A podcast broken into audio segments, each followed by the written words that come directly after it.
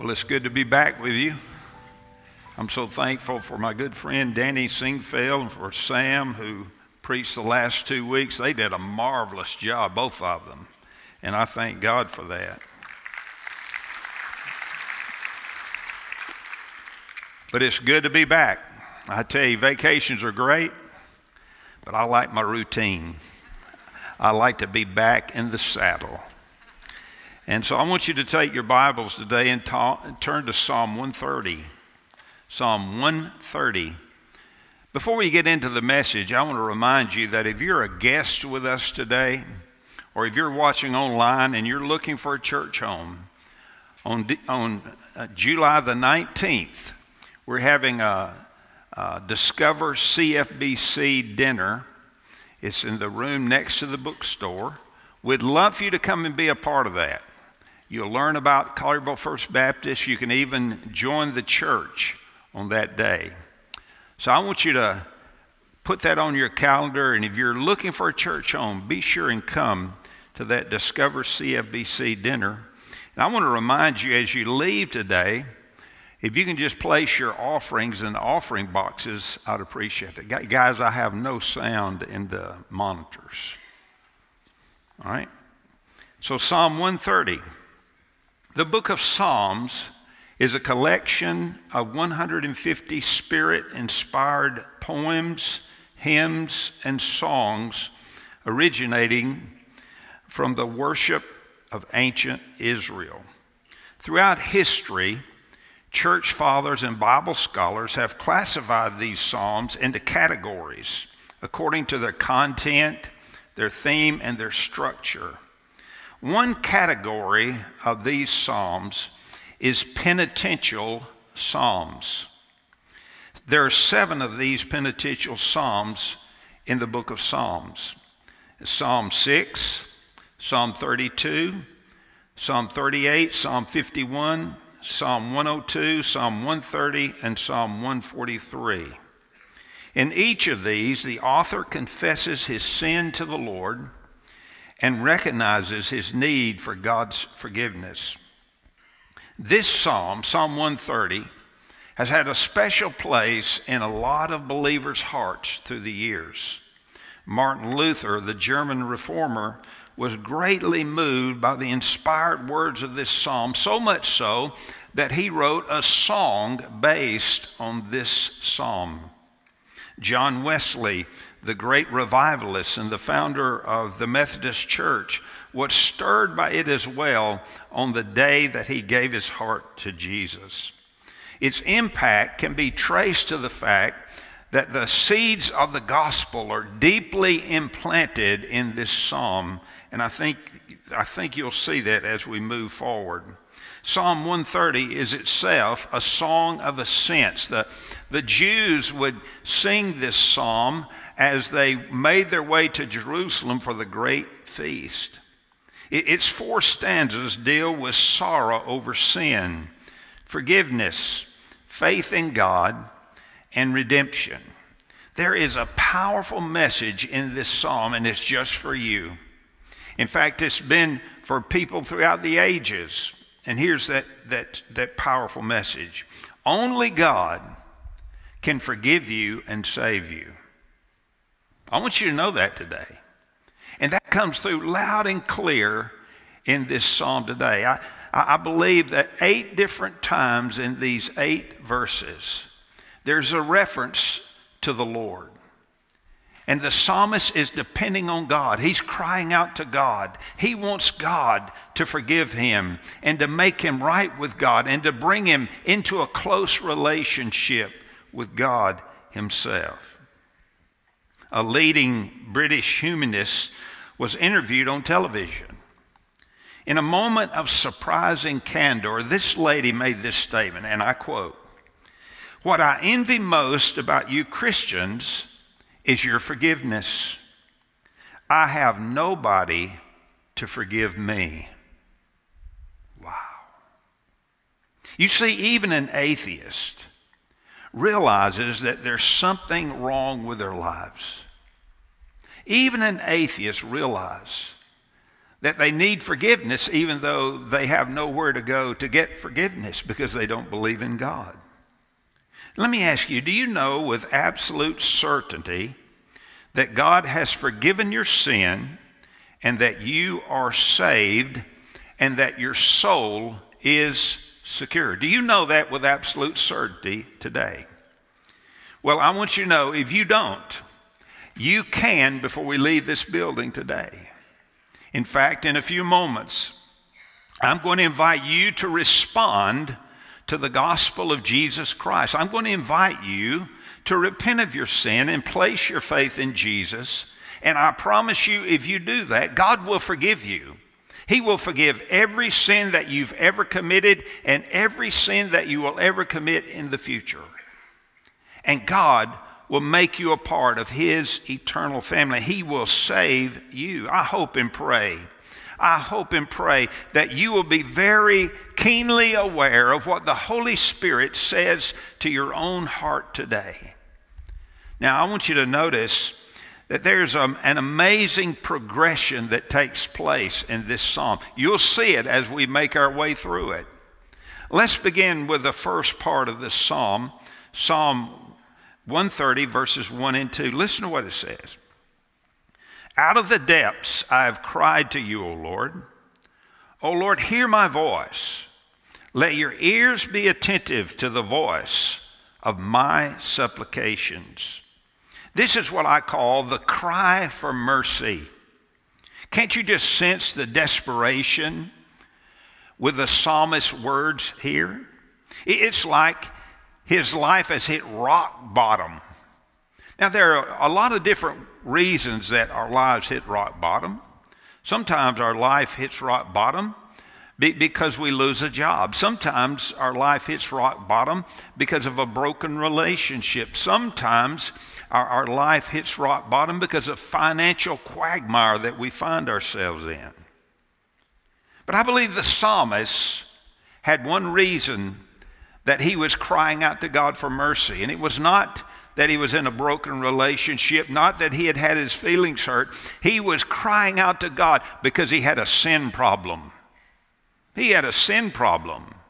And that becomes very evident later on. In Psalm 69, 1 through 3, uh, the psalmist says, Save me, O God, for the waters have threatened my life. I've sunk in deep mire and there's no foothold. I've come into deep waters, and a flood overflows me. I am weary with my crying. My throat is parched. My eyes fail while I wait for God. So let me ask you a question. Do you sense in your own life the desperation that the psalmist is voicing here in this psalm? Do you sense in your own life that there is sin in your life and you need the God of heaven to forgive you of that sin? That's exactly what was going on with him. That's why he cried out to God for mercy. And maybe you need to cry out to God for mercy this morning. But as we move forward to the next stanza, I want you to see, secondly, the forgiveness God provides. Uh, Boice made this astute observation, and I quote He said, Our problem today, especially in appreciating a psalm like this, is that most of us do not have much awareness of sin. We live most of our lives with very little awareness of God, and where God has been abolished, an awareness of sin is inevitably abolished also because sin is defined only in relationship to God. We see sin everywhere. Therefore, we see sin nowhere, not even in our own lives. But the psalmist recognized that there was sin in his heart, that he had sinned against a holy and righteous and just God. And he cried out to God for mercy. And then he rehearses one of the great spiritual truths that you'll ever find in any part of the Bible in verses 3 and 4. Listen to it. If you, Lord, should mark iniquities, O Lord, who could stand? But there is forgiveness with you, that you may be feared. Does God keep a record of our sins? Absolutely, He does. He, he knows every sin that every person has ever committed, past, present, and He even knows the one they'll commit in the future because nothing escapes the notice of God. In Matthew chapter 12, verse 36, Jesus made this statement he said, But I tell you that every careless word that people speak, they shall give an accounting for it in the day of judgment. Even your careless words. The careless words where you uh, snipe at your spouse or you snipe at your child or you dishonor your parents or whatever you do with your mouth, those are recorded by God. God knows them. And, and the Bible says this in Revelation chapter 20, verses 11 to 13. Then I saw a great white throne and him who sat upon it, from whose presence earth and heaven fled away, and no place was found for them. And I saw the dead, the great and the small, standing before the throne, and books were open, and another book was open, which is the book of life. And the dead were judged from the things which were written in the books according to their deeds. And the sea gave up the dead which were in it, and death and Hades gave up the dead which were in them, and they were judged, every one of them, according to their deeds. I want you to know, dear friend, the Bible says it's appointed unto man once to die, and then comes the judgment. There's a, there's a judgment called the white throne judgment that will occur in the future. And every person who has rejected Jesus Christ will stand before him in that judgment. And they will be judged based upon their deeds, what they did, what they said, and what they did, and even what they thought. How would you like to face God on the day of judgment and not be saved and know that the record of every sin of your life had been recorded by God and noted in these books, and God is going to pull them out and show you why He is going to reject you and send you to hell. How would you like to stand on your own record before a holy and righteous God? I wouldn't want to do that. I would hope that none of you would either. Look at verse 4. Again, but there is forgiveness with you. That's right. Listen, God offers unlimited forgiveness for every sin you have committed or will ever commit in the, in the future. Now, you say, well, how in the world can a just and holy God forgive sins? Does God develop divine amnesia and just forget about our sins? Does God just overlook our sins? Absolutely not. Barclay said this forgiveness is never a case of saying it's all right, it doesn't matter. It does matter. Forgiveness is the most costly thing in the world.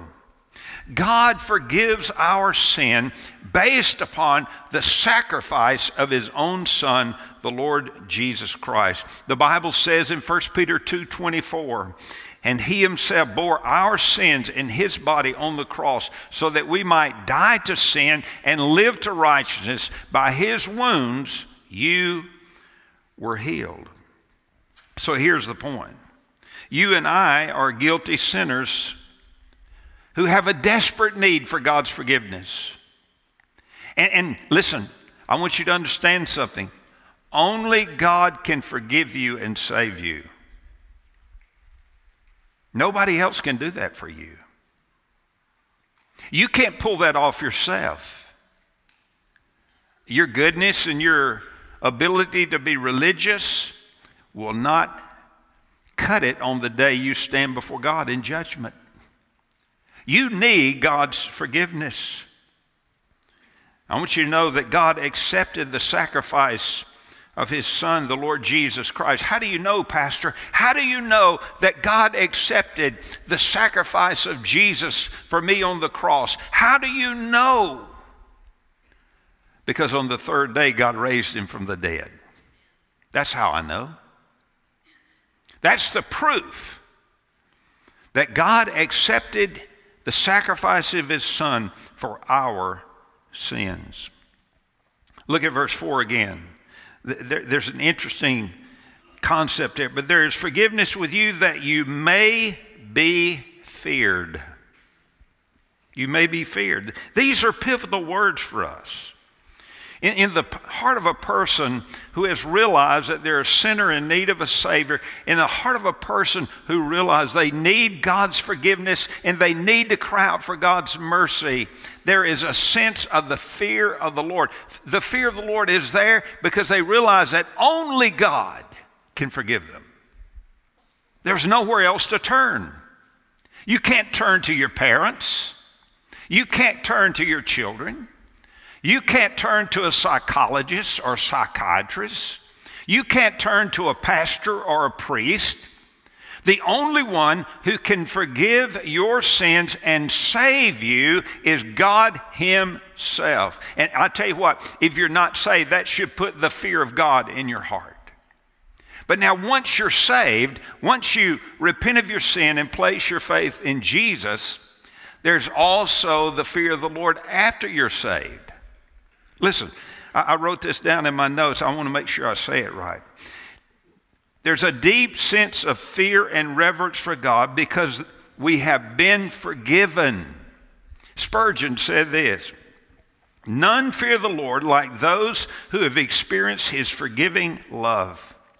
Gratitude for pardon produces far more fear and reverence for God than the dread of punishment. So true. I'll tell you what, the very fact that we can know if we're a born again believer, if we've received God's forgiveness, the very fact that we can know that we're forgiven should produce in our hearts an amazing, overflowing, abounding, abounding reverence for God. That He would do that for folks like us. It's amazing. Only God can forgive you and save you. Jesus said that he who has been forgiven much loves much. Do you love God? Are you born again? Have you been forgiven?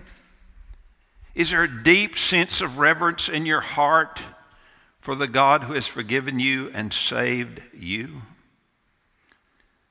So we've seen the progression already. First, there's the cry for mercy. And then we climb up and we see the forgiveness God provides. And then, thirdly, I want you to see the reality of hope. In verses 5 and 6, the psalmist wrote, I wait for the Lord. My soul does wait, and in his word do I hope. You ought to underline that in your Bible. In his word do I hope. My soul waits for the Lord more than the watchman for the morning, indeed, more than the watchman for the morning. Can we be sure? Can we be absolutely sure that God will forgive us and save us? Absolutely. Absolutely. We must find our confidence and assurance where the psalmist found his confidence and assurance, and that is in the Word of God. He said, My hope is in the Word of God. Will you believe God's promises like David did in Psalm 103? Verses 1 through 4, and then verses 12 and 13. Listen what David wrote. Now, David was a pretty big sinner, wasn't he? Yet he was forgiven. Listen what he wrote. He said, Bless the Lord, O my soul, and all that is within me. Bless his holy name. Bless the Lord, O my soul, and forget none of his benefits, who pardons, hold on to your seat, who pardons all your iniquities. How many? All of them who pardons all your iniquities, who heals all your diseases, who redeems your life from the pit. I, tell you, the psalmist in the first part of this psalm, he was in the pit. He was crying out to, he was desperate, crying out to God for mercy. Who redeemed your life from the pit, who crowns you with loving kindness and compassion. Then verses 12 and 13 As far as the east is from the west, so far has he removed his transgressions from us, just as a father has compassion on his children, so the Lord has compassion on those who fear him. Other people might not forgive you. You may have trouble forgiving yourself. But I tell you, on the authority of the Word of God, if you repent of your sin and you place your faith in Jesus as your Savior and Lord, God will forgive you. You can go to the bank with it. It's a promise from God, and God is faithful. He always keeps His promises. In verse 6, the psalmist says that he is waiting for the Lord. What did he mean? Well, Boaz said this I quote, he is waiting for God himself. It is God whom he has offended by his sin, and it is fellowship with God that has been broken and needs to be restored. Notice that the forgiveness does not depend on his feeling forgiven, he is forgiven whether he feels it or not because he has asked God for it and God has promised to forgive. Now, he also wants the intimacy with God that should and will follow, and he is waiting for it. He is waiting in faith. The psalmist is saying, I can't wait until I have that wonderful intimacy with God, that closeness with God. Oh, what a wonderful psalm this is. We've seen the cry for mercy, the forgiveness God provides, and the reality of hope. Now let's look at the promise of redemption. I told you this psalm begins in the very depths, right? And it's just it just keeps ascending higher and higher and higher until we come to the height of glory here in the last two verses of this great psalm. Verses 7 and 8, O Israel, hope in the Lord. For with the Lord there is loving kindness, and with him is abundant redemption, and he will redeem Israel from all his iniquities. The psalmist has received God's forgiveness by now. He's been redeemed. And he wants all of Israel to know about it. He wants all of Israel to experience what he has experienced. Let me ask you if you're saved, if God has forgiven you of your sin, if he's redeemed you, don't you want people who have not experienced that to experience it themselves? It's exactly what we have here in verses 7 and 8. We can understand this word redemption even better than the psalmist could because of progressive revelation. We have the New Testament we can refer to to get a, a clearer understanding of redemption. In Ephesians 1 7, Paul wrote, In him, Jesus, we have redemption through his blood, the forgiveness of our trespasses, according to the riches of his grace. Jesus redeems people caught in the web of sin by offering his body and blood as payment for their sins. And as a result, God forgives these sins if we cry out for mercy and place our faith in Christ alone. Only Jesus, listen to me very carefully, only Jesus can set you free from the bondage of the penalty of sin, the power of sin, and one day even the presence of sin. Only Jesus can do that. This is the greatest truth in all the world. This is the gospel in the Old Testament. And it is a wonderful, wonderful song. I'm going to invite our worship team to come forward.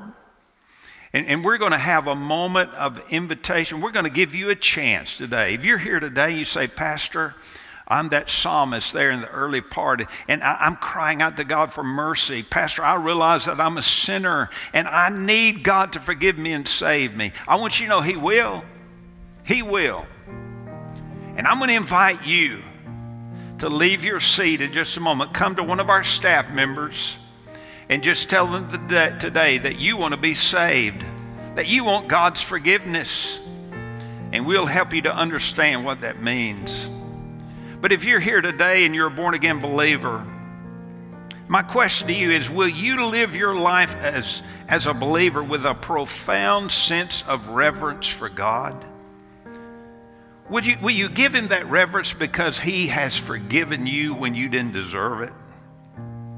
And will you, as a believer, come to this altar or right there at your seat and confess any sin that you're involved in in this moment and ask God to forgive you?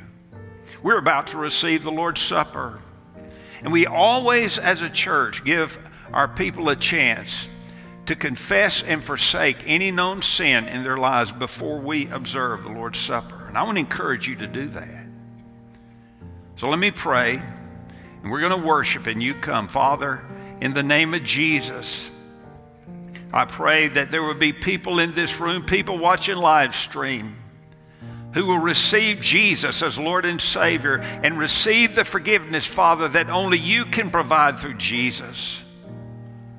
Oh God, I pray that every believer would be so moved by what you've done in their lives in forgiving them that they would have a profound sense of reverence today and next week and going forward in their lives. Lord, cleanse us and purify us as we're about to receive the Lord's Supper. In Christ's name, amen. Let's stand and worship, and you come.